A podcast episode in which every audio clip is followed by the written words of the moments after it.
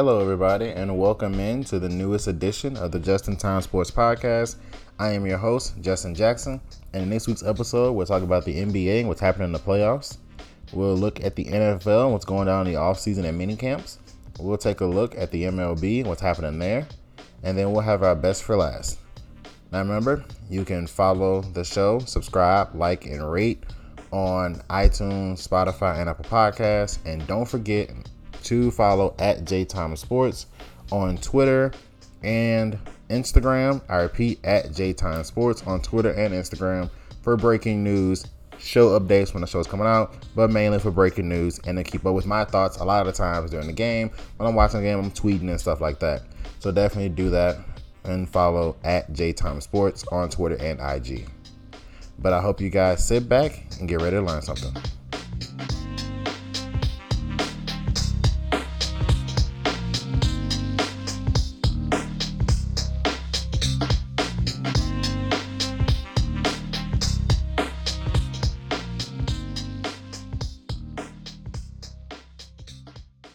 Alrighty, guys, and welcome into the show. We have an absolutely packed show this week. I know I say that every week, but when there's so much sports happening all at one time, we are gifted with stories. We are gifted with 48 hour periods, or should I say 60 hour periods, like we got over the past couple of days in the NBA. We get mini camp stories out the NFL. We got Major League Baseball in full swing. We have so many sports happening. We have Olympic qualifying now. People getting ready for Tokyo.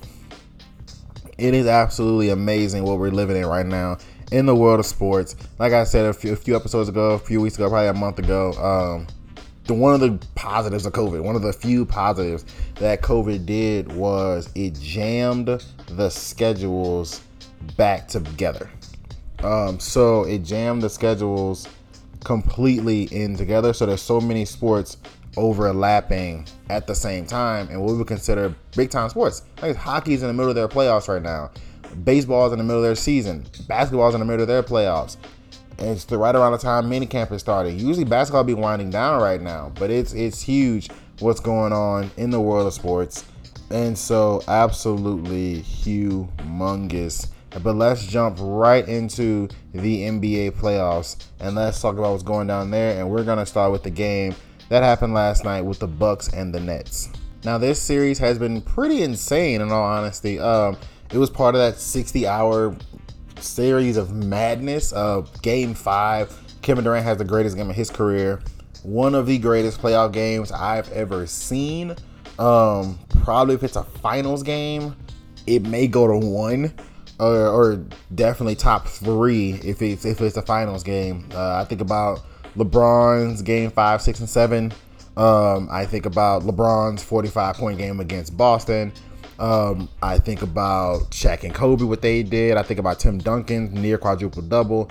Um, I think about Klay Thompson, game six versus OKC. I think, you know, I think about a lot of different performances just pop in my head quickly. Uh, talk about great playoff performances, but 49, 17, and 10 has never been done. A stat line of 45, 15, and 10 has never been done in the playoffs. Uh, obviously, we've seen those stats in a game, but even that's very rare. Never done in a playoff game. That's what Kevin Durant did game five back when the world was letting him to fail again. Um, Kevin Durant used he's lived a pretty charmed basketball life the past six years of his life. Um, he was injured for one of them.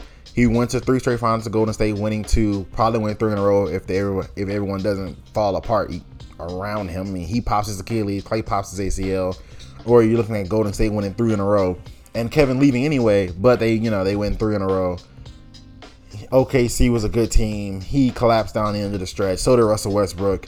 Um, and they lost games four, five, six, and seven to Golden State. But that was a pretty good basketball team. He was in the finals already with that OKC squad in 2012. So if you look at it, he's lived a pretty charmed life. Never really had to go through a situation where his entire team's hurt around him, or he's the only star in the situation.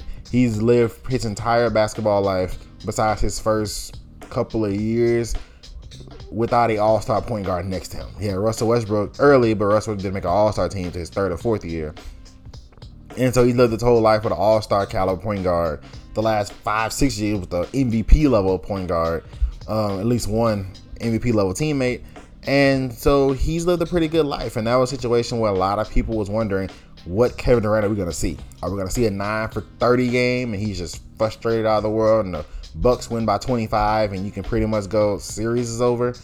Or are we're gonna see Kevin Durant go for 40, maybe have, you know, 12 rebounds, five, six assists, and Bucks still win, but it's by two or three, and everybody goes, Well hell, Kevin Durant did what he's gonna do. Kevin Durant did what he could do.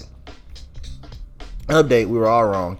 He went he goes for 49 points, 17 rebounds, 10 assists, absolute dynamite shot making. He made a double clutch three that when he was going down the court, you can see him saying like, "Ooh, I got it today." It was just it felt like that video of Rucker Park. Remember the NBA lockout in like 2011, 2010? and the guys were running around going play different summer leagues. Kobe Bryant went to the Drew uh, a couple of times before it became the Drew League it is today. Um, James Harden went to a couple of Adidas runs. Uh, LeBron was seen on a Nike run a couple of times. Kevin Durant made his big show at Rucker Park. You know, Jamal Crawford started the crossover around this time. So a lot of different program runs were running. Katie went to Rucker Park and set the still current Rucker Park record of 66 points in a game. It, his shot making that game, pull up threes over everybody, dunking. It was insane. Um, and the NBA owners couldn't stop the players because you locked them out of the contract. So technically, they can go anywhere they want. Uh, so it was ridiculous, and that's what it felt like that game. That was the first time we. That was a decade ago, uh, and that was the first time we'd seen that guy, that Kevin Durant, that shot making ability, uh, in terms of the volume, probably since that Rucker Park game. Even people going on Twitter saying, "Oh, this is Rucker Park Kevin." Like it's just it can't miss. Doesn't matter what he takes. Doesn't matter who's guarding him. He's gonna make the shot, and it was absolutely insane. It, it, it brings you back to remembering he's seven feet tall. You know, it's like he shouldn't move like this. He shouldn't shoot like this. Dirk had a shot. Dirk couldn't sniff Kevin Durant's shot nowhere get anyone on the planet of his handle. You know, if you look at, I mean, there's not even really a seven foot guy to compare to him. They call Kristaps Porzingis the unicorn. Kevin Durant does everything on a basketball court better than Kristaps Porzingis, considerably better than Kristaps Porzingis. Kevin Durant's a true unicorn. A tall guy that can shoot, we're starting to get those more and more. A tall guy that can dribble like a guard, run your offense. Oh, and I'm gonna go defend the rim, and I'm gonna go score 49 points on 23 shots, and I'm gonna knock down threes, and like it's insane. Like it's ridiculous. It's what Kevin Durant did in Game Five absolutely insane. James Harden played on one leg.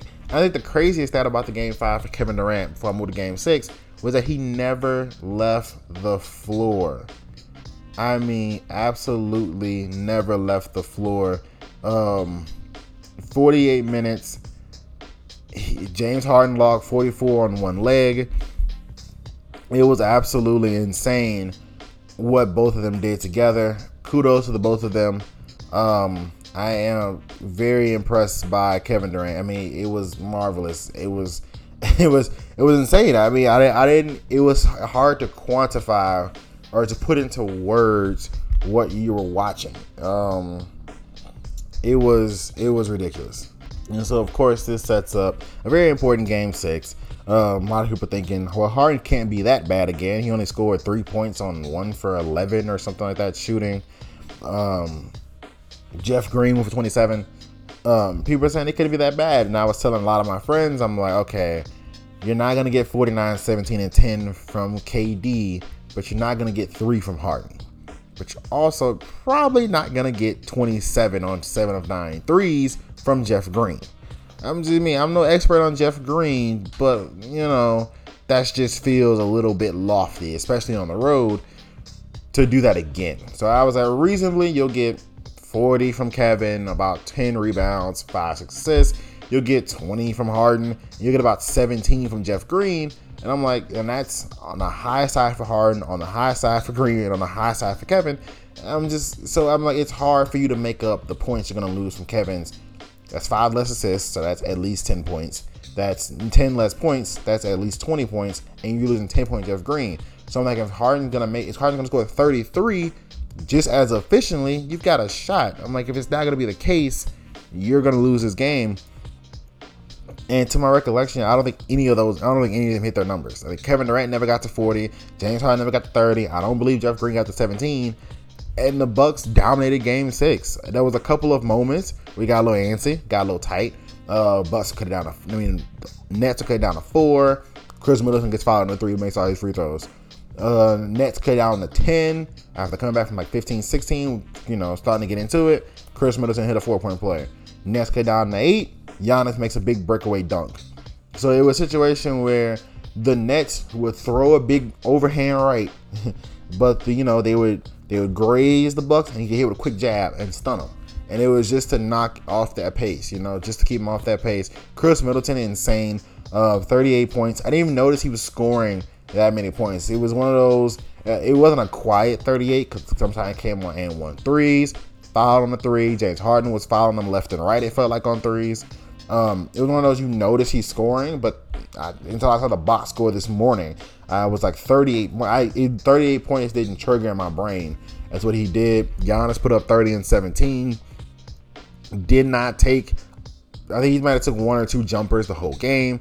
They gave him space. He took it as a runaway. He just put his head down. Okay, I'm coming forward now. Now I'm going to go get to the basket. And so kudos to him for doing that, uh, not selling for those what we're being called now pride jumpers, where it's oh you gonna dare me to shoot this? Screw it, I'm MVP? I'm gonna shoot it. Even if you make it, you're gonna shoot it again. There's no real upside to him taking the shot. And so, like I said, kudos to Giannis for not taking quote unquote pride jumpers and um, and going to the rim and attacking. But now we're to shift to the Atlanta Hawks and the 76ers in a series that honestly is going kind of how I predicted, but for different reasons. So, you know, my original prediction for Bucks and Nets was Bucks and six. Had Kevin Durant not exploded in game five, I would have been right. But Hawks and 76, as I said, depend on Embiid's health. If Embiid is healthy, Sixers and six. If Embiid is hurt, Hawks and seven. Um, or rather, yeah, something I can't remember. That sounds like what it was. It might not be it exactly, but Embiid's knee was the trigger, was the was the quintessential linchpin on the issue. If Embiid was healthy, Sixers win. If he wasn't healthy, Hawks win. That was basically what it was. When it was game five, um, game four rather, Embiid caught a lob from Ben Simmons and he grimaced, and that was the first time we had seen him really acknowledge with his face and his body because he limped for a couple times down the court. He was hurting. Um, again, I'm saying it uh, that he has he needs a scope or a trum, some sort of knee operation to clean up that meniscus because it's it's it's in it's in pain. It's slightly torn. It's not gonna get any better until he either gets completely off of it um, and takes the long route or takes the snip or the trim or the scope to make sure it comes back all together correctly but he is in pain and still dominating right now. You look at Ben Simmons, um, he is losing fans and support by the game, or should I say by the missed free throw. Um, game five, huge pivotal game. Embiid looked from the start like he would never was hurt a day in his life, and he wears off. And I'm starting to think it's the knee. I'm starting he gets to a point where he doesn't get just enough lift on that jumper and hits the front of the rim or he, you know, doesn't get just enough lift on the free throw and it hits the front of the rim. Because he's a tired and b he can't that knee the, the more you fatigued you are an injury radiates pain. So now he's probably thinking okay lift off the knee. Well he's trying to fade back on an injured knee and it's just hitting the front of the rim. And so you've got Ben Simmons who can't make a free throw for for 14 in game 5 you have Joel Embiid who's hurting Tobias Harris went disappeared, and you blew a 26 point lead to Trae Young and the rest of that crew in Game Five. Um, now you go back to Atlanta for Game Six for Philadelphia. You're down three two.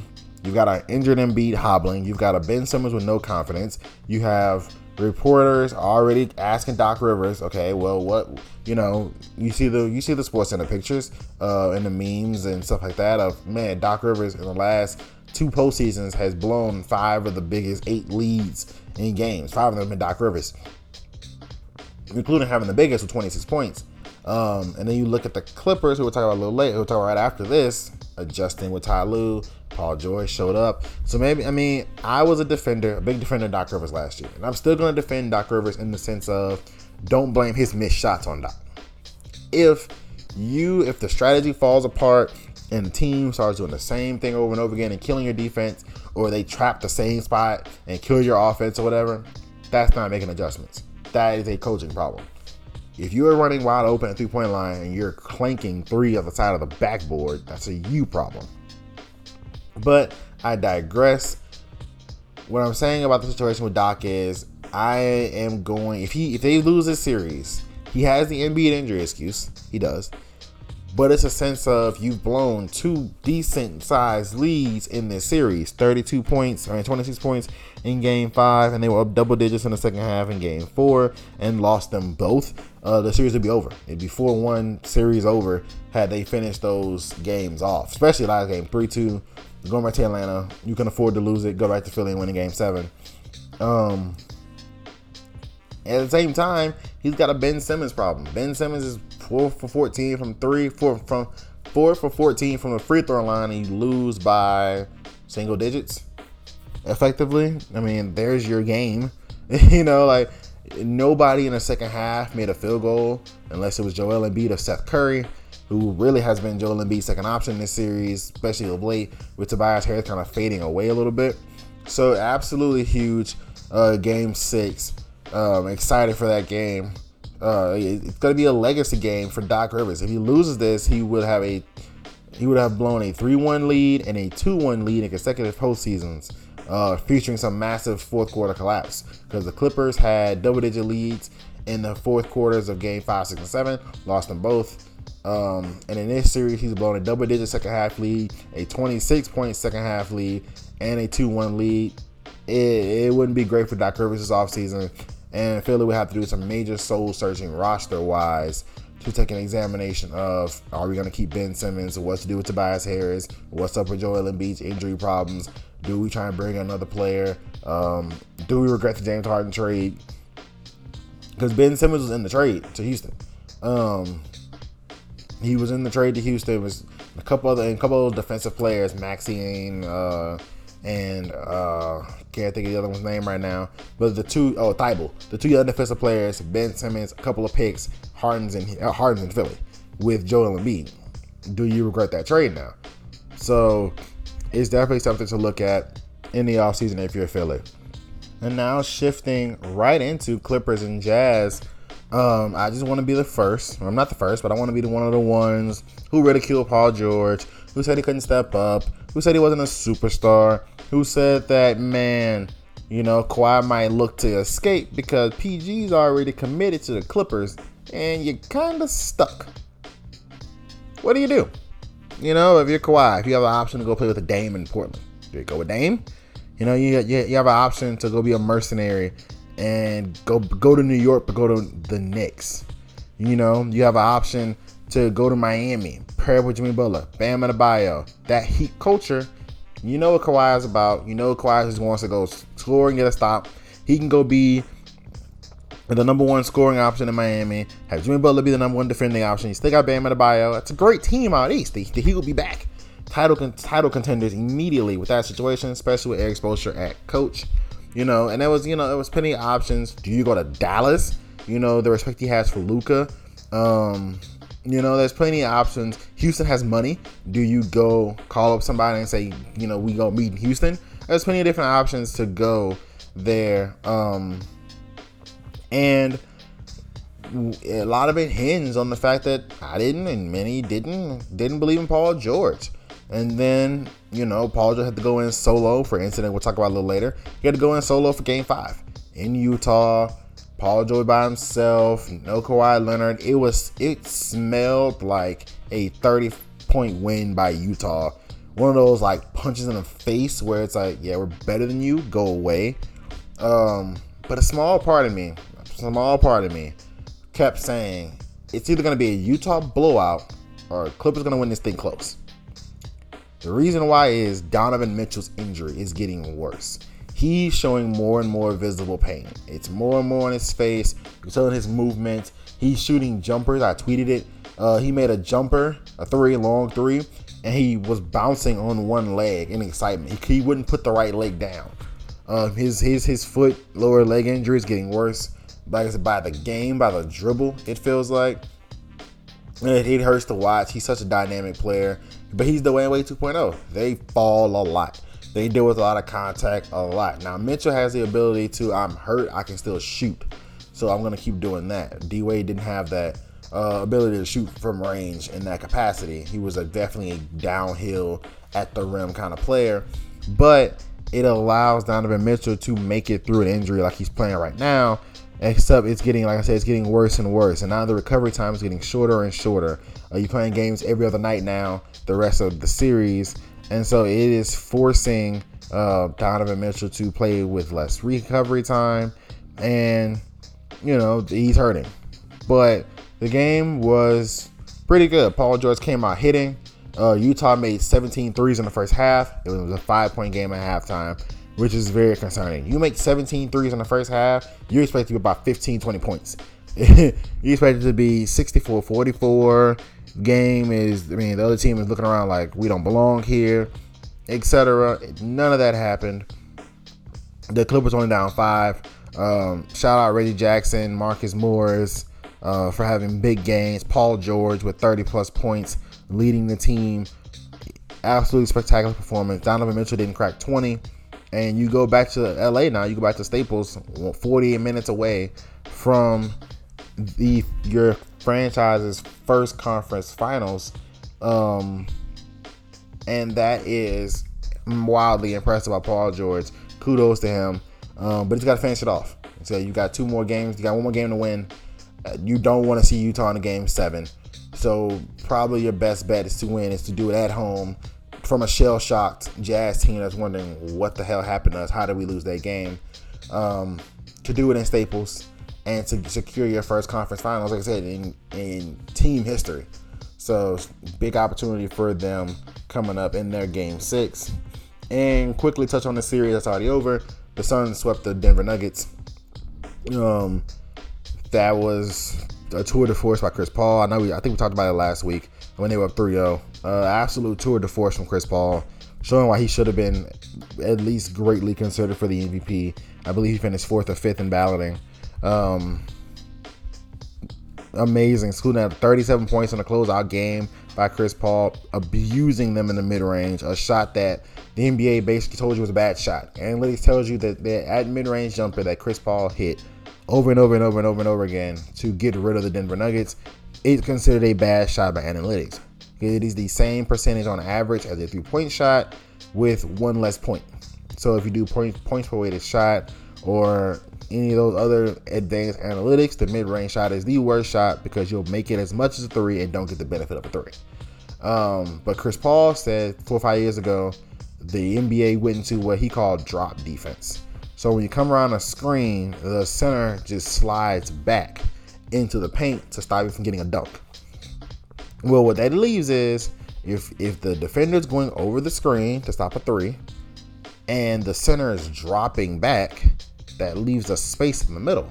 He he's stopping you from getting the three off, the your on ball defender, and the screen help is just to stop you from dunking. Where there's a space between the three point line and the rim, that's wide open. So Chris Paul said he perfected the mid range, that little mid range. He always fade. He wants to do his right hand, go to the right, fade to the right, and shoot it. And so he said he perfected that about four or five years ago, and he realized that's what everyone's gonna do is get that um, drop zone, drop uh, coverage. And so he perfected that mid range jumper, and he ended Denver's season uh, with that mid range jumper. So absolutely spectacular performance from Chris Paul, Devin Booker, DeAndre Ayton, Jae Crowder, Cam Payne, uh, then the rest of that crew. Huge shout out to them, uh, Mikal Bridges, uh, Monty Williams is coaching his tail off, and big shout out. He doesn't get talked about in this little, in this group uh, due to other big names on the team, but big shout out to General Manager James Jones, aka Champ. Um, he was on those Heat teams in Miami that won. He he was with LeBron uh, from Cleveland to Miami. Uh, LeBron calls him champ. absolutely basketball, absolute basketball savant.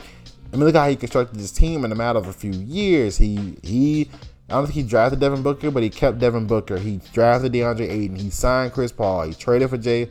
He traded for Chris Paul. Signed Jae Crowder. Drafted Mikal Bridges. James hired Monty Williams as coach. James Jones has done a hell of a job uh, running the Phoenix Suns. So kudos to him as well as he deserves a lot of credit for what Phoenix is doing now, sweeping the um, Denver Nuggets and being the only team currently in the conference finals, uh, getting a lot of rest for ailing bodies, sore bodies, stuff like that. But we're gonna jump into an absolute wild now 60 hours in the NBA. It was insane.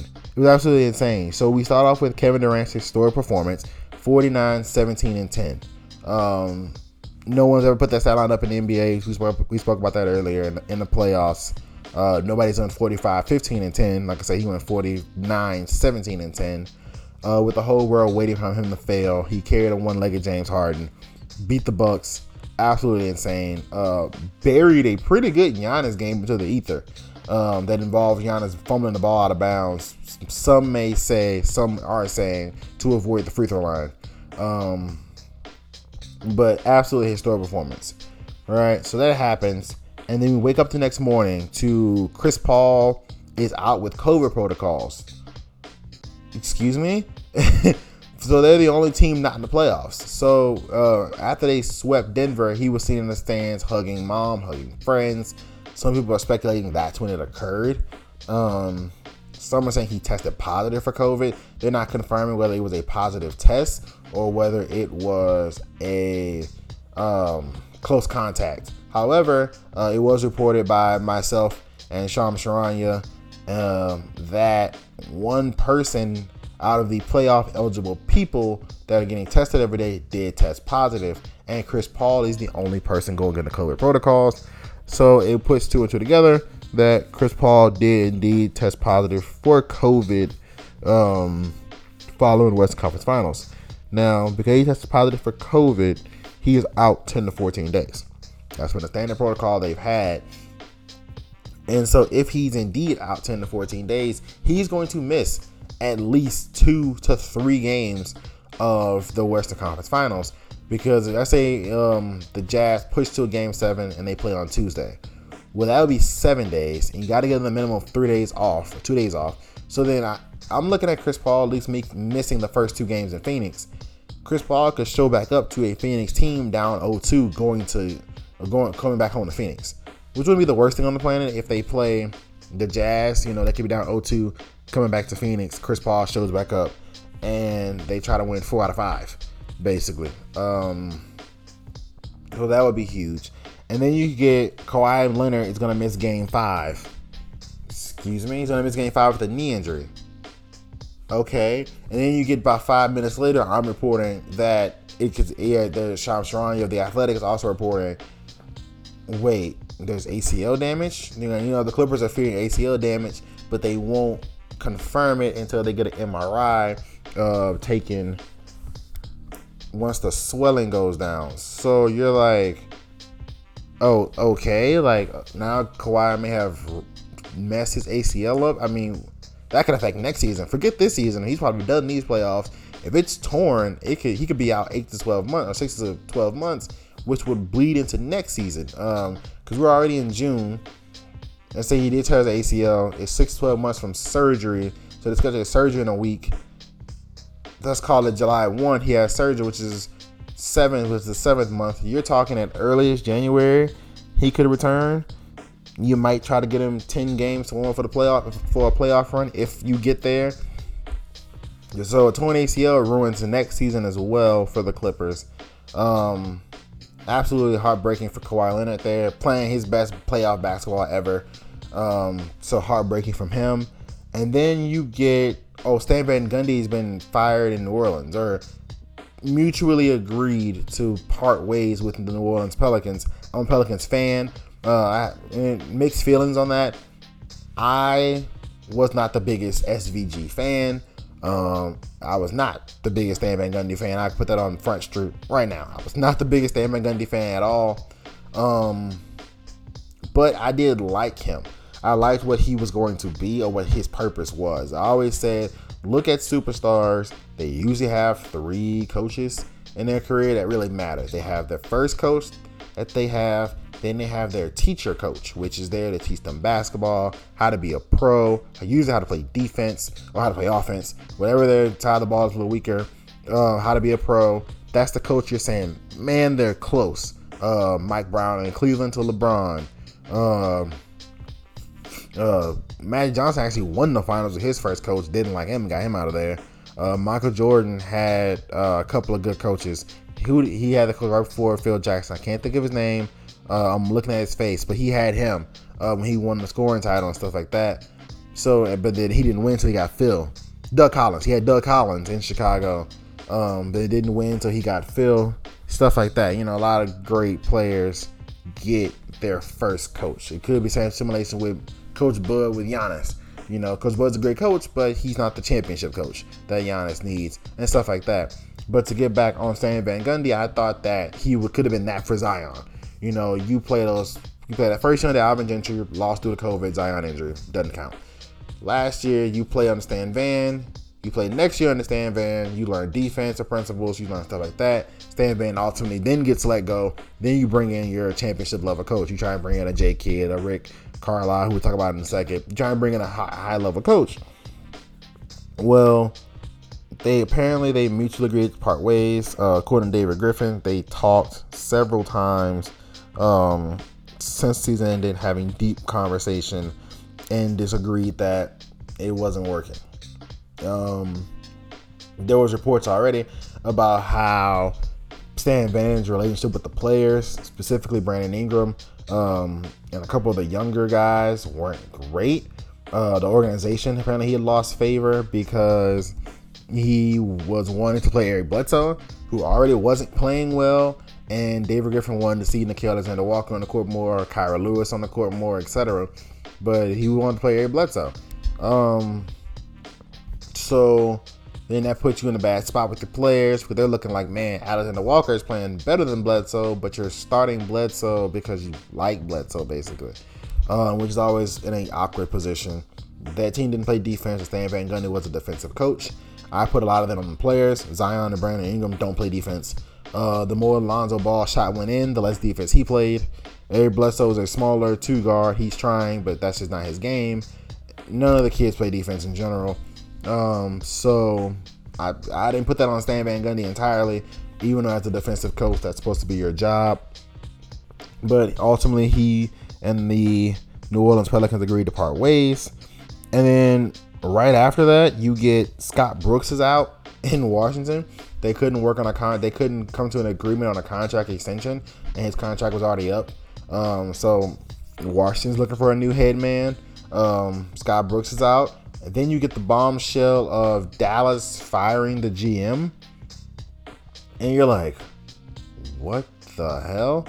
Like he uh, Donnie Nelson been there with the organization 23 years. He was fired in Dallas. And then you get even more, you get Rick Carlisle is stepping down. He wasn't fired, he wasn't mutually agreed. He told Mark Cuban, I'm out. I'm not coming back. And he wants to continue coaching. So it's not like it's a retirement situation. He wants to continue coaching. Um, and so that makes six NBA openings. Um, you have the Orlando Magic, the Indiana Pacers, the New Orleans Pelicans, the Dallas Mavericks, the Portland Trailblazers, and the Washington Wizards. In terms of openings, as a Pelican fan, uh, I want Rick Carlisle. You saw he did in Dallas. He's a stabilizing coach. He's a hell of a teacher. I would want Rick Carlisle if I was as as a New Orleans Pelicans fan if I was a coach and I was looking at situations for me to go to, again, Orlando is the worst one. Um, I said that last week we talked about Orlando is the worst one. Uh, Washington's probably second due to their contract situation. You're kind of in a bind with Russ and Beal. Indiana's probably third just because of the talent gap. Uh, Portland is fourth because you don't know what Dame's going to do. And you're kind of strapped money wise. Dallas is the second best option um, or fifth worst best fifth worst option or second best option due to you have Luka, young star. Porzingis is tradable. You're in a good market. You got a hell of an owner, and then New Orleans would be one. Um, you have a culture dying to win. You have a GM who will want to win, David Griffin, and owner Ms. Benson, who's told the not the GM, the vice the president of basketball operations, David Griffin, that he doesn't have carte blanche to spend money, but she'll spend money to win. You've got Zion Williamson on a rookie contract, Brandon Ingram. You've got a way to move money and to move players to create more money. Um, New Orleans is a hell of a spot. Probably Dallas and New Orleans are giant vying for first on the coach prefer list. If I was a young coach, if I was a coach in general, I'd want either New Orleans or Dallas uh, due to ownership, due to um, stars already, young stars, Zion and Luka. Um, so that's what I would do. That's what I'll take a look at one of those openings, and then Portland would be after that due to Dame. Um, so those are my the coaching openings. What I would do if I was a coach. But that is all we have for an absolute packed and long-winded. Sorry about that. NBA segment, but I wanted to catch all you guys up, especially in that crazy 48 hours. Uh, my Twitter fingers never stopped. uh, I was breaking news whenever I found out about it. So, uh, yeah, at J Time Sports, Justin Time Sports on Twitter and IG was blowing up, especially on Twitter. Um, so definitely check that out. And we're gonna move into the NBA right after this quick break. Whoa, whoa, whoa, wait, wait, wait, wait, wait. We're not going anywhere um, breaking news uh, from Woj, Absolute Woj Bomb. Kemba Walker has been traded. Um, he's been traded to the Oklahoma City Thunder. Yeah, the full trade package is Kemba Walker, uh, the 16th overall pick in this draft, and a 2025 uh, pick for Al Horford going back to Boston. Um, Moses Brown, and a future, I believe, 2023 second round pick. Um, absolutely huge news.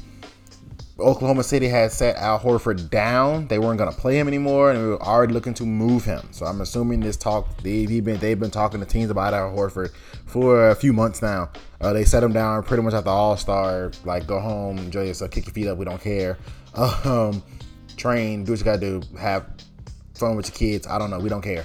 Uh, but you're not playing for OKC anymore, and we're, we're going to continue to pay you. Kudos, but they, they were going to try to find uh, try to find a trade partner for him. Uh, if the trade partner didn't work out, which it didn't, uh, that massive contract, they were going to try to trade him in off season. Uh, but he wasn't going to be a Thunder anymore ever. And they found a trade partner and a team equally probably is unhappy with their free agent signing, Kemba Walker. Um, he was there to ultimately replace Terry Rozier, ultimately replace Kyrie Irving. Uh, neither of those things really. I mean, he played better than Terry Rozier, but he didn't live up to Kyrie Irving, obviously, or what Kyrie Irving could have been for Boston, obviously. Um, and so he gets moved to Oklahoma City. Uh, it's been reported, and I'm finding out as well that um, pretty much from what I can tell, there's no intent of, of Kemba Walker ever putting on an OKC jersey. Um, that this could be more of a we had to get Horford out, we'll take Kemba, and then we're gonna try to flip. We'll take Kemba in the first round pick, really and then we'll try to flip um we'll try to flip Kemba for another pick. Several teams are in need of point guards. What if Lonzo Ball leaves New Orleans? Now New Orleans can may offer a first round pick for Kemba uh, to get Kemba in New Orleans. What if New York has been complaining about a starting point guard pretty much all season? What if um, New York decides to trade a first round pick for Kemba Walker? Um, you've got several other teams, the Clippers, the Lakers, both are in need of point guards next season. What if one of those teams say we will do the first round pick for Kemba Walker? What does it matter? Both of them have traded a lot of their assets away anyway. OKC would get on, out from under Kemba's contract as well, and then those teams will acquire point guards. Um, I think to get to a true contender, he'll have to get bought out, which Oklahoma City's owner may buy him out. Um, and allow him to walk and go free along and just to have the cap space. Uh, like I said, buy him out in that situation. Or he could end up being the vet, um, the vet of the team. You know, you had guys like Stephen Jackson talk about all the time when they came in, they always ask old players, who was your OG, who was your vet? Um, who were some of the vets on the team because those guys is what taught you how to be a pro. It's what taught you how to deal with a five game losing streak, how to deal with a five game winning streak, what to do with your money, how to invest your money, uh, what investments are good investments, what investments are crapshoots, on and off the court stuff. Your OGs, your vets are what helps you in the NBA, what keep, what helps you survive in the NBA. Now with teams like um, Oklahoma City, pretty much has no OGs on it, no vets on it now. I hope it's gone. And so, who's going to teach those kids, Shai Gilgeous-Alexander, and the rest of that crew, how to win? Chris Paul was there. You traded him. Um, you could get. You traded out Horford. Now you bring in Kemba Walker. You're probably going to trade him, or really, or buy him out. So there's no OGs on the team in Oklahoma City. But that's neither here nor there. Brad Stevens makes his first big moves as president of basketball operations. Uh, um, he brings back Al Horford, which probably shows a sign that he never wanted Al Horford to leave. Uh, but he brings Al Horford back. He gets rid of Kemba Walker, who gave him problems as a coach. He gets rid of Kemba. Like he brings Al Horford back. He gives him a first round pick, which is something Danny Ainge was very reluctant to ever do. Um, probably something that Brad Stevens said, I have these picks. I didn't acquire these picks. Screw these picks. I'm going to use them to do what I got to do. So, absolute huge move out of the NBA that we could not just flow into the NFL without talking about absolutely spectacular. Of course, we're all over it on IG. Of course, we're all over it on Justin Time Sports Podcast. Of course, we're all over it on Twitter. And so definitely give those two a follow because that's what we do, baby. We find out information, we either break it ourselves or we um I either break it myself or I quickly tweet it out um, right after it breaks itself, put it out on IG and stuff like that. But now again, right after this quick break that we had planned, had to push it back a little bit, but we're gonna right after this quick little break, we're gonna talk about the NFL rather and what's going down there.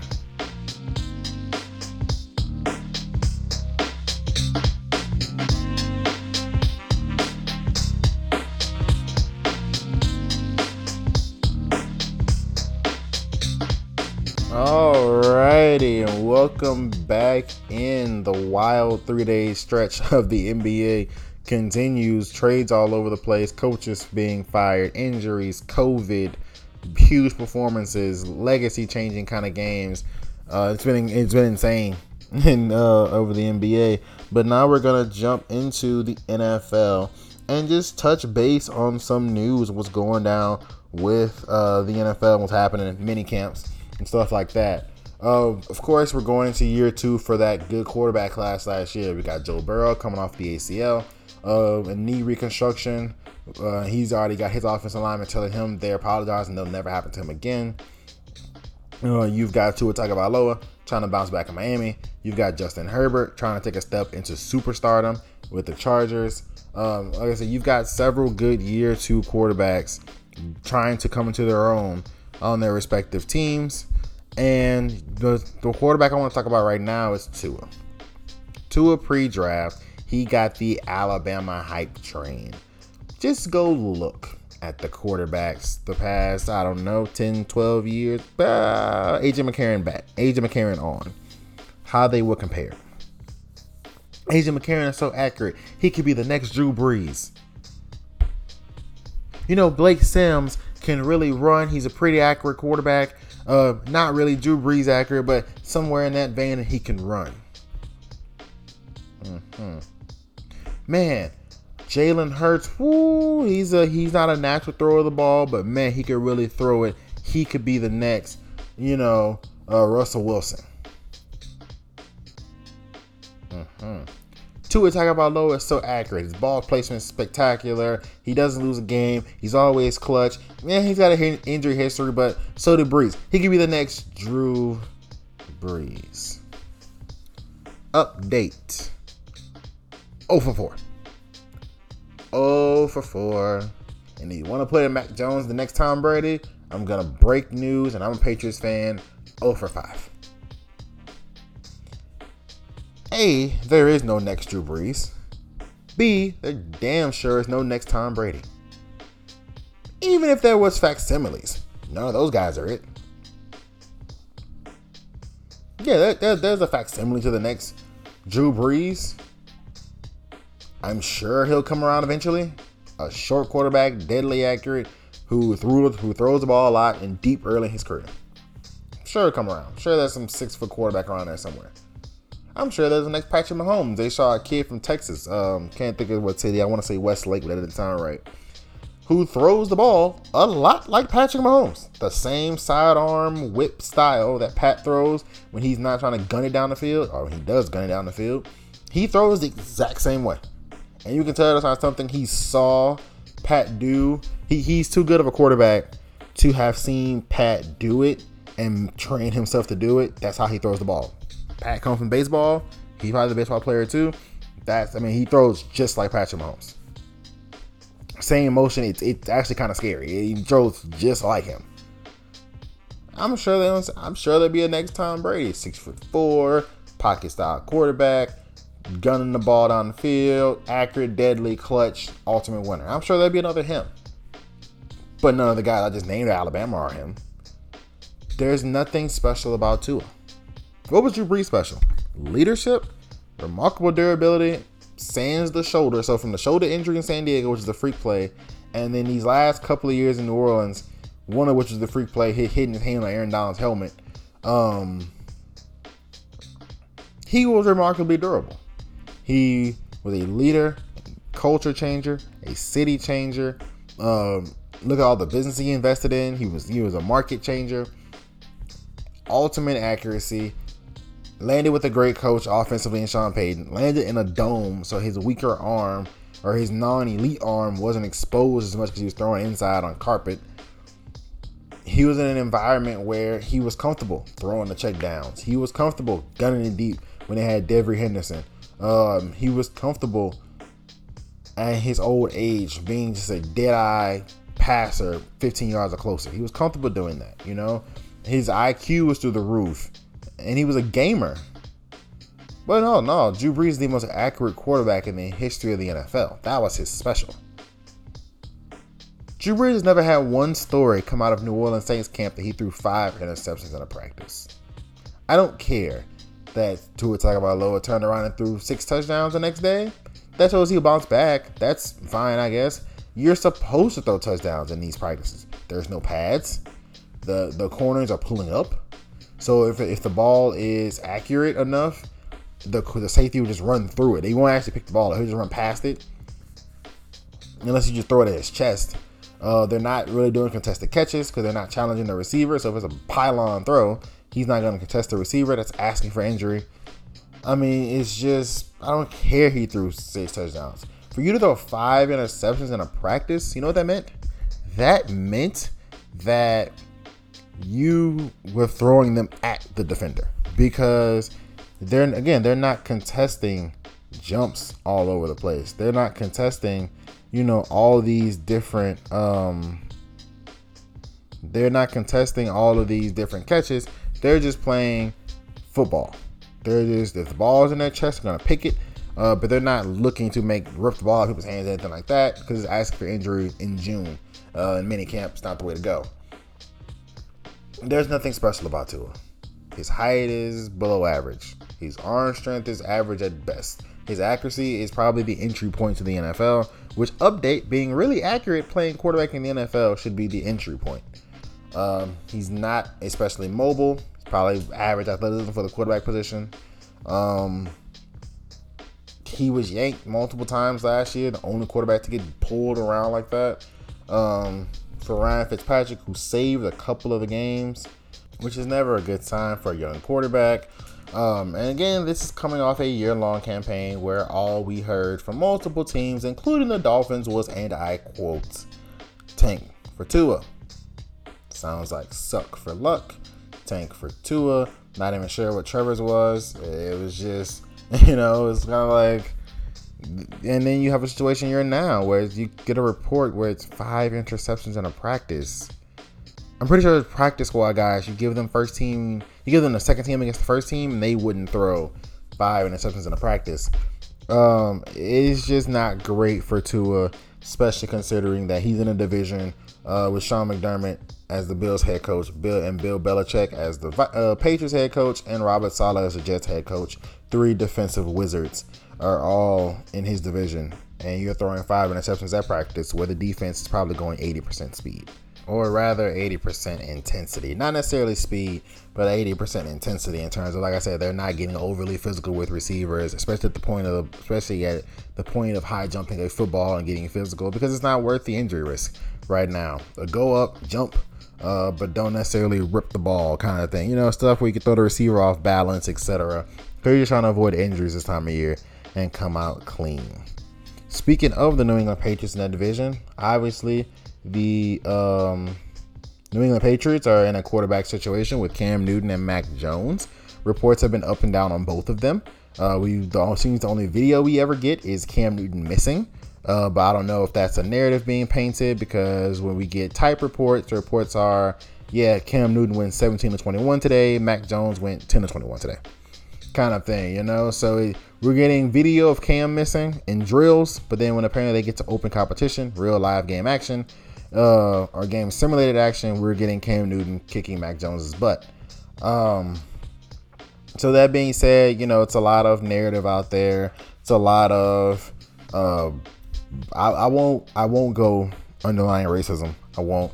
Um, but it is interesting that the African American quarterback is being portrayed one way, even though we're getting stats that show something else, and the Caucasian one is being portrayed another way, even though again we're getting stats that say something else. All in all, it's June. Reports don't necessarily matter. Um, it's not you know the third preseason week, and we're getting up and down reports. Then that's a little concerning. It's June. Um, I expect Cam Newton to be the week one starter. Bill Belichick pretty much said it as much that Cam Newton's going to be the week one starter. Um, so don't expect anything else than that. Um, well, he okay. He said Cam was our starting quarterback, and that Mac Jones would have to outplay him to take his job. Now, I won't ever say that this decision was made for Belichick. I feel like Belichick will retire before he let Kraft make decisions. Um, but if you spend a, first round pick on a quarterback, you want him to play. That's just being honest. And so you re-sign Cam before you even went through the draft process for a quarterback. It's just interesting. I, I mean, I'm not again. I don't want to even throw that conspiracy theory out there that Kraft may have picked the quarterback for Belichick, um, and that he wanted the next Tom Brady. Kraft did, and Belichick was forced to take him. I'm not gonna go that far. But like if he did say that Cam will have to be outplayed in order to not be the starting quarterback, which I assume means Cam gets the week one start because you won't see any real game action until week one to base it off of. Uh, of Cam being Cam playing bad and then Mac playing well in practice, Mac gets the job kind of thing. Um, apparently their relationship is good. Uh, Cam Newton apparently has nicknamed Mac Jones Mac and Cheese. Uh, little rookie hazing there. It's kind of funny. Um, but their relationship is good. They speak very highly of each other. We're getting good video on both. Uh, if you search for, it, you can find it Twitter. Uh, good video on both. Good stats on both. And so, uh, good at competition there. I, again, I would lean Cam Newton there pretty strongly. I would lean Cam Newton. The Bears, however, find themselves in a quandary because apparently Justin Fields is ripping up minicamp. That's a problem because when you sign Andy Dalton, you put on Twitter QB1. Then you draft your actual QB1 in Justin Fields. Then you respond with, oh, Justin Fields is tearing it up in practice. Minicamp. Reporters are saying, oh, Justin Fields is killing it. Like, he is, you, we've got it, Chicago. I mean, the fans, the reporters Chicago are basically saying, Chicago, for the first time since Sid Luckman, we may have a franchise, franchise quarterback. Not like, franchise quarterbacks that they kind of made franchise quarterbacks like Jay Cutler or Rex Grossman. You know, I think Cutler was a franchise guy, not necessarily Rex Grossman, but I think Cutler was a franchise guy. But they're saying for the first time since Sid Luckman, we can have an elite quarterback. He's tearing it up. And then the coach, double downs on we made promises to Andy Dalton when he came here. He's going to be the week one starter. Uh huh. Yeah, that uh yeah, that makes sense. Like, why double down on this point? And like I, like I said a minute ago when I was talking about Cam and Mac, it, it's it's June. why why are you doubling down on your starting quarterback in a quarterback competition? Sean Payton has it. With Sean Payton has not with Jameis Winston and Taysom Hill. Hell, Bill Belichick technically hasn't with uh Cam Newton and Mac Jones. He said Cam is the starter or starting. Cam does all the drills first, but he has not said who's guarding week one. Trey Lance and Jim Garoppolo haven't heard a peep. The Green Bay Packers don't know who the hell's playing quarterback for them. Even though Jordan Love apparently is looking good. Do all these teams with open competitions are fairly undecided quarterback positions? Nothing. Not a peep. No words. And up in Chicago, it's a damn comedy club. They have figured out a way to talk about everything. It's just everybody's talking. It's it's leaks everywhere. I mean, it's not even leaks. Matt Nagy's coming to the podium telling you, "Oh yeah, Dalton started. We made promises to him. We're gonna stick to those promises, and that's gonna be our starting quarterback." Why? It's June. He's gonna look like a doofus if he goes out and plays bad in week one, plays bad in week two. Now you're 0-2 and I now you're down two games already. You probably may have won if they're close because you you know you lose them 17-14 or something like that. Justin Fields might have scored 21. You win the game. Instead, you look like a doofus because you promised Andy Dalton he gets to start. I don't know. Yeah, Chicago. Yeah, they're talking about moving. They're about moving the team out of Soldier Field. All kind of stuff's happening in Chicago right now. They need to get their act together stop doubling down on had naming a week one starter in a quarterback competition that isn't the rookie. Please stop doing that activity um, and just give yourself a chance in the PR world. Because if you, like I said, if you end up don't starting the kid, you're gonna get crushed. If you're gonna start Andy Dalton and uh, don't start Andy Dalton and going with Justin Fields, you're gonna get crushed by media saying, "Well, you promised Andy Dalton this and da da da da da. You said this." Or if you stick with Andy Dalton you keep doubling down, doubling down, doubling down. Stick with Andy Dalton. Andy Dalton sucks. You're like a doofus, and now the media is crushing you and calling for your job. It's a lose lose. Just be quiet. Say it's a competition. Bet the better player will play. The guy who feel more prepared to play. I don't know. Coach speak it. Get a PR team. Something. But this is a horrible situation for the Chicago Bears to find themselves in. A little bit of running back news. Um, Le'Veon Bell made waves with his comments regarding that he'd rather retire than to go play for Andy Reid again. Um, he said he enjoyed KC. Said some of the best food he's ever had in his career. He enjoyed the barbecue. He enjoyed the organization. He enjoyed the team. He wasn't a big fan of Andy Reid. Uh, Le'Veon Bell was brought in. Many expected him to be brought in as the bell cow, not necessarily get 300 touches because a the offense doesn't run the ball that much. B the Clyde Edwards-Helaire was already there. But in a situation where first down is maybe Clyde, and then second down is Le'Veon, third down, depending on yard and distance, Le'Veon Clyde. So he was expecting 40% of the reps, 45% of the reps, uh, instead of 300 carries, maybe 200 carries. May, not really big yards per carry because of the situations he'd be in, but 200 carries, maybe a 800, 850 yards, five, six touchdowns. You know, be a big contributor to the team. Instead, he was effectively doghoused in the postseason. He fell off in the regular season. You can tell his attitude was bad on the sideline. You can tell he was told stuff he wasn't being delivered. Um, Clyde Edwards-Helaire kept running his head into the back of people's butts, and Le'Veon Bell still wasn't getting any touches. So I can get his point in terms of what I was told wasn't what happened. So I can get his point of being upset and not wanting to um, deal with the situation. However, Andy Reid is one of the more well respected people in the league. So saying that you would rather retire than to play for Andy Reid doesn't necessarily endear you to many people, especially for a guy trying to get back into the NBA, uh, NFL rather.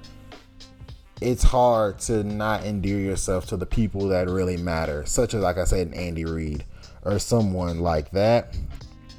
But that's what he decided to do. Uh, more power to him. He has freedom of speech. He also has freedom of consequence. And so we're going to see what happens if some team picks up Le'Veon Bell, do a training camp injury or something like that. Because he's, he, he's not with anybody in minicamp. Um, so we're going to see if somebody picks him up in training camp. He could be a pre a preseason pickup, week one pickup. Somebody gets hurt. Um, and so they bring Le'Veon Bell in, and we're going to see what happens with that situation. Speaking of running backs, Todd Gurley also is trying to find a home. He's visited several teams, um, including, I believe, Baltimore was in that list. Uh, and he has not found a home yet. Same situation. Mini camp rosters are done. They're in mini camp, and no one has picked him up, similar to Le'Veon Bell. So we could be looking at a situation where it's week one, it's preseason, running back goes down. Man, can Ty Gurley be the person that fills that spot? Uh, especially like Rams, for instance. I don't think he ever go back to the Rams, but or the 49ers, for instance. When that running back goes down in that zone style offense, do they pick up the phone and call a Ty Gurley? Pick up the phone and call a Le'Veon Bell um, to come in and be the running back and ultimately be one of the bell cows. They do running back by committee, but they can get them 250 carries, especially if you come in early enough. And so that is something definitely to watch for the both of them. Um, vaccine protocols are out for the NFL. A lot more lax. I won't go into much detail at all, but a lot more lax for vaccinated players. Obviously, further incentive to uh, get vaccinated, such as no testing for a vaccinated player, or at least no regular testing for a player. A non-vaccinated player has to get tested every day. Um, restriction in terms of masks, social distancing, how many people can gather in a room, um, what a meeting is like, you know, stuff like that. Um, is different with vaccinated and non-vaccinated players. They also have a team threshold of similar to the NBA, 85% of the roster, 80% of the roster in the NBA. In the NFL, it's 85% of the roster, and then the whole facility gets everyone gets lesser restrictions, less masks, less social distancing, more people in a meeting, less space needed, stuff like that. So that two teams have crossed the threshold of 85%, and um, so they're gonna enjoy the extra benefits more normal than um, other teams due to they're going to need masks and social distancing, etc. Uh, one interesting story I've been looking at: Cameron Kinley, who's from the Military Academy, Naval Academy, actually, uh, is a free was a free agent pickup for the Tampa Bay Bucks. Now, why does that matter? That matters because the military, when you go to a military academy, you when you go, you basically go for free, and your payment is you're going to serve in the military. So you're going to do a one, two year stint in the military that you owe the military academy and the U.S. government when you go to school um, at the Naval Academy, Academies, West Point Air Force. Your deal uh, when you sign to go to one of those schools, enter the academy, is that you will leave as a um, you will leave as a general or not a general. You leave um, higher. You won't be on entry level. You will leave because you have a college degree. You'll be higher. You'll leave. You'll leave with some ranking. You'll leave with some pay, and but you'll have to serve two years. So if you serve once you serve two years though, you can walk away from the military. You served your country. You've given back to your country, etc. However, there are exceptions you can apply for. One of the things you can apply for is if you become a professional athlete, you can apply to have your service either postponed or waived entirely um, to pursue an athletic career. One of the things, so it's usually fairly fairly easy thing. Uh, there was a quarterback a few years ago, can't think of his name, at Navy. Um, he went to the NFL. I think he's still in the NFL actually, um, and they approved him, pushed it back. You know, there's a couple other guys that's been approved. A couple of the guys I'm about to talk about in a minute, Cameron Kinley's teammates from Navy, have had their service pushback approved. Um, but his denied. And so wondering why his was denied.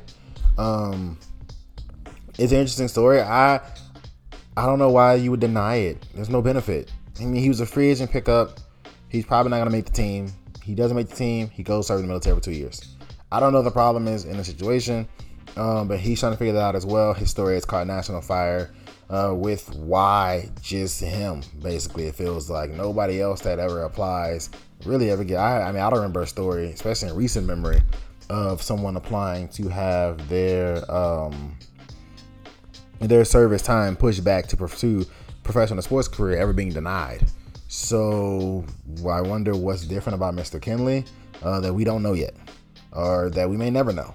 And I wonder if they ever give an explanation. It's kind of jacked up, in all honesty the fact that he's not able to enjoy the privileges that the other people have who have been in his similar situation have all done. So I'm very interested to see what that is about. And then the last thing I'll talk about is I'm going to call it Dreaming of Denver, which has been, you know, reportedly we've got Deshaun Watson talking about he only wants to go Denver. You know, um, can't think of it. Not. It wasn't the Aqib Talib, Kareem Jackson, I believe, was the name. It didn't matter him either. But a teammate, a friend of Deshaun Watson, former NFL player, has said on the Keep Leads podcast, uh, Catching Fades, that Deshaun Watson has told him that he's allowed to tell people that he wants to go to Denver. So this is the first time we'd ever got a list or a name or anything about where Deshaun Watson wants to go.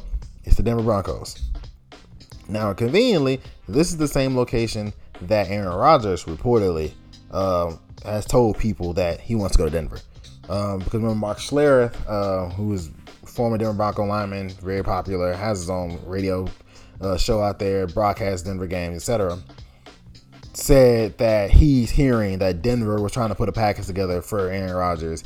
And Aaron Rodgers DM'd him saying, Where did you hear this? Who told you this? How true is this? Um, because it had been already, it already been reported that um, Aaron was interested in Denver. And so then Mark Schlereth was saying he was hearing from inside the building that the GM uh, Paton from George Paton from the Minnesota Vikings. He was of the Vikings. Um, he was hearing that they were putting a package together and kicking the tires on the Aaron Rodgers trade. Like I said, Aaron Rodgers DM Mark Schlereth. Like, how true is this? Who are you hearing this from? And so that's two of the best five quarterbacks in the NFL. Both are saying they want to get to Denver, which resides in the division with the best quarterback in the NFL, Patrick Mahomes, and probably the best young quarterback in his first three years in the NFL, Justin Herbert. So it is very interesting to see that no one's afraid of that division. Um, reportedly, Tom Brady was interested in the Chargers, which is in Patrick Mahomes' division. Um, so it shows that a lot of teams are thinking Denver plus, or a lot of good quarterbacks are thinking Denver plus themselves, uh, Denver plus Deshaun Watson, Denver plus Aaron Rodgers could knock off Patrick Mahomes or get in the playoffs and take him out in the playoffs especially with that mile high air, especially with the physical advantages you will have. But the air is thinner, ball travels farther. So very interesting that those two guys, both Aaron Rodgers and Deshaun Watson, have expressed interest through friends or through media personalities in in Denver, rather. But up next, we are going to shift to Major League Baseball and talk about what's going down there.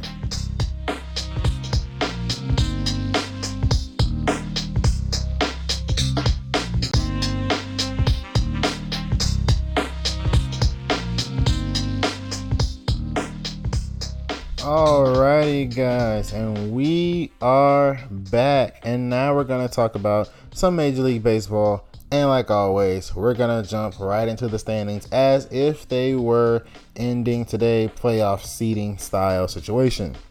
So in the AL, we have the Chicago White Sox, the Tampa Bay Rays, the Oakland A's would be the division winners, and then the wild card teams would be the Boston Red Sox, the Houston Astros, and the Cleveland Indians. In the National League, we have the San Francisco Giants, the New York Mets, and the Chicago Cubs as your division winners, with the Los Angeles Dodgers, the Milwaukee Brewers, and the San Diego Padres as your wild card teams. Now, of course, over these past few games or past week or so, the foreign substance thing has become huge in baseball. So pitchers use different things for grip on the ball. The hands get sweaty, the ball gets wet, no damp or something like that. It's hard to grip the baseball. So um, they use foreign substances. You know, they use some kind of grip thing, or they use resin, or they use you know some something along the lines of grip to grip the ball better, so they can throw it, control it better. It doesn't fall out of their hands. Because I don't know if you've seen a baseball it uh, necessarily doesn't have grip on it. So uh, using a foreign substance such as uh, resin or any of some kind of spray or something just to get a better grip on the ball is paramount usually to a pitcher's success due to throwing curveballs and sliders and slurs and all the other stuff. You know, and all the other breaking balls that really confuse hitters. You, you can throw a fastball without a great grip. You just fire it in there, but it's hard to get those other pitches. But anyway, so Major League Baseball decided to ban foreign substances. Because consequently, pitchers are getting smacked all over the yard. This was a clear sign that the MLB wanted more hitting, wanted more runs, and so instead of changing rules that you know could affect how the game looks, they simply took away foreign substances. Where Gerrit Cole, who was having a great year for the Yankees, got smacked up. Um, to the point of him asking that the MLB bring foreign substances back, and he's not the only pitcher to request they bring it back. Because when you grow up pitching a certain way, and you grow up, you know, with a certain system, with a certain kind of thing, it's hard to suddenly say you're not gonna have that. Especially mid-season, they had no practice time with it. They just pitched one game, foreign substance was allowed. Pitched next game, no foreign substances. I have to learn how to pitch baseball again, basically. And so I'm complete. I'm completely with uh, Gerrit Cole. Let them bring foreign substances back. Obviously, have certain substances, but like resin, you've been using forever, and so why change it now? Um, I don't like that move at all in Major League Baseball. It's clearly a move to bring in more money based on more runs. Because if that if that curveball doesn't drop or that sinker doesn't sink, and now it's a slow fastball, it's going to be a smack out of the park. And so it's clearly designed to bring in more runs, have more scoring, and therefore consequently um, have more viewership on the game because, and I quote, "Chick digs the long ball." Um, has been a popular phrase in baseball for a, quite a long time, and, it, and then the ratings reflect that the more runs you have, the higher scoring you have. There's a there's a point where the scoring elevates to a tremendous level, actually, the viewership. Um, so clearly, this is a move for that. Uh, the Diamondbacks uh, had to touch on this. This is oddly strange. Have lost 23 straight road games, uh, setting the Major League Baseball record um, for abomination and abysmal play.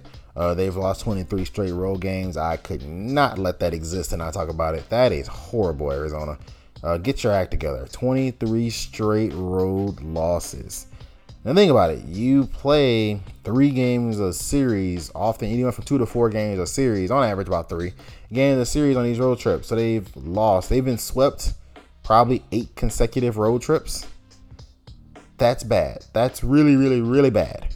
No, they get their act together. You, I mean, you couldn't even have a, a lucky game where you smack a grand slam by accident or something like you know they, they they're playing absolutely horribly. Um, I again I could not let that pass. 23 straight road losses without a win. Uh, MLB record. And speaking of MLB record, Jake DeGrom is having probably the greatest season of all time pitching the ball. I wonder how he'll adjust to the no stick uh, foreign substance because he hasn't pitched due to shoulder tightness since the foreign substance was banned. So I wonder how he's going to pitch. But currently, his ERA for the season is 0.96, which is an all time low. His whip is 0.53, which is an all time low. His, his batting average given up is 121. You guessed it, an all time low. And currently, he has batted in five RBIs and only allowed four earned runs, which he is a, the only he's only pitcher in the first 10 starts of a season to have more RBIs than earned runs given up. Um, he's absolutely insane right now. He is the best pitcher in baseball. It's not relatively close. Jake DeGrom is going crazy right now. Um, he's dealing with some shoulder tightness. Um, so even in that game, he had eight perfect ending, eight perfect innings going. He was unhittable in that game, and like I said, left due to shoulder tightness. Um, they're gonna take their time with them. The Mets are in first place of their division, so they're gonna take their time with them, make sure he's healthy um, before bringing him back in to hopefully continue his historic run because it is spectacular to witness. But up next, we're gonna talk about we're gonna shift to our best for last actually, and talk about historic happenings currently in the UFC.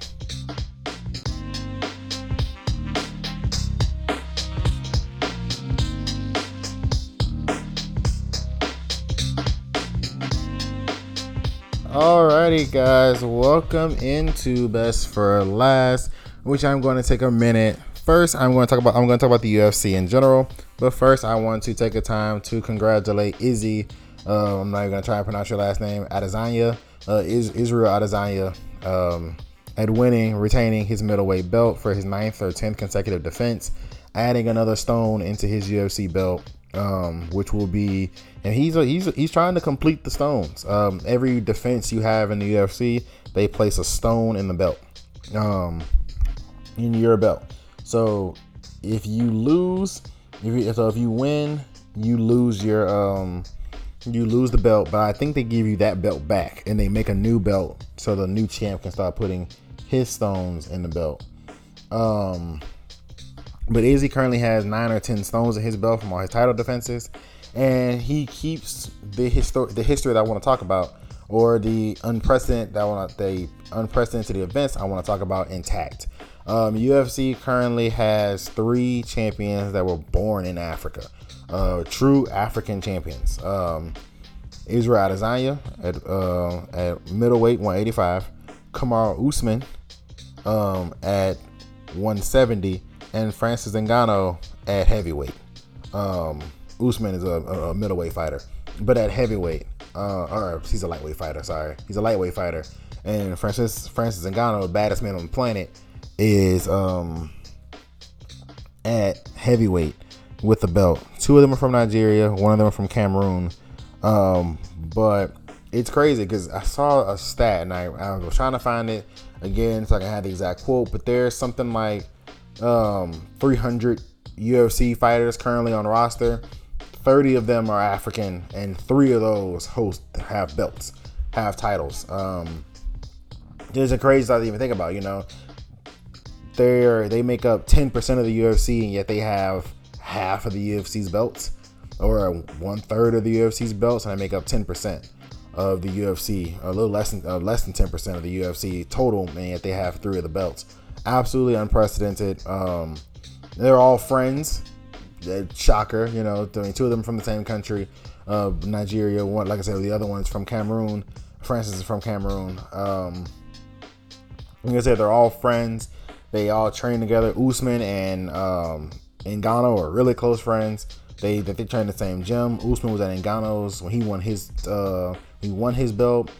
He was in his corner, Ngannou was in Usman's corner when he knocked out Masvidal. So they um they are really close friends. Uh, Izzy always talks about how close the trio's friendships are. They always train with each other, trying to get moves from each other, um, stuff like that, training in each other's gyms, etc. And so it's just really cool to see. It's like I say, incredibly historic. Three African champions. It's never happened in the history of UFC. No other fight promotion can boast one. No major fight promotion can boast one African champion. UFC has three, and it's not a situation like WWE. As much as I love a WWE, where it's scripted, the champion is predetermined. You know, like what's gonna happen is what's gonna happen. Um, there's no scripting in UFC. You, you get your head knocked off, you get your head knocked off. Um, so it's it's amazing to see three African champions something I'm sure may, may never happen again. Um, and I hope they keep all their belts for a while. Uh, even though Ngannou is going to have some stiff competition with Derek Johnson, uh, his name I can't, Black Beast, and John Jones is a heavyweight now as well. Uh, so who knows what's going to happen? But it's incredibly historic. I had to speak about it, especially coming off Izzy's uh, last retain dominant fashion of unanimous decision victory to keep his 185 pound lightweight light heavyweight belt and uh, Usman hasn't fought since Masvidal, and Ngannou hasn't fought since he won his belt. So I wanted to talk about it while it was still happening. But that is all we have for today. I hope you guys enjoyed it. We had breaking news on the show. I always I always talk about how I'm breaking news, and then there's never ever breaking news on the show. I can't you can't guy you guys to get my immediate reactions. It's either breaks before I record, it breaks after I record. So all you get is my Twitter and stuff like that. Uh, but you know, I always talk about how at, at J Time Sports, Twitter and IG, um, I'm always breaking. I'm breaking news. I'm reporting when I get it. Um, I'm better than Bleacher Report. I can put that out there. Uh, but I'm uh, I'm always reporting when I get it, or I'm breaking it myself. So again, follow at J Time Sports on Twitter and IG. Subscribe, like, and comment on the podcast. Just in Time Sports, of course, you're listening to it. Um, tell your friends about us on, or tell your friends about me rather, on iTunes, Spotify, and Apple Podcasts. I hope you guys have a great rest of your Friday. Happy Juneteenth. And I hope you guys have a great rest of your, like I said, your Friday. Uh, this is your host, Justin Jackson, signing out.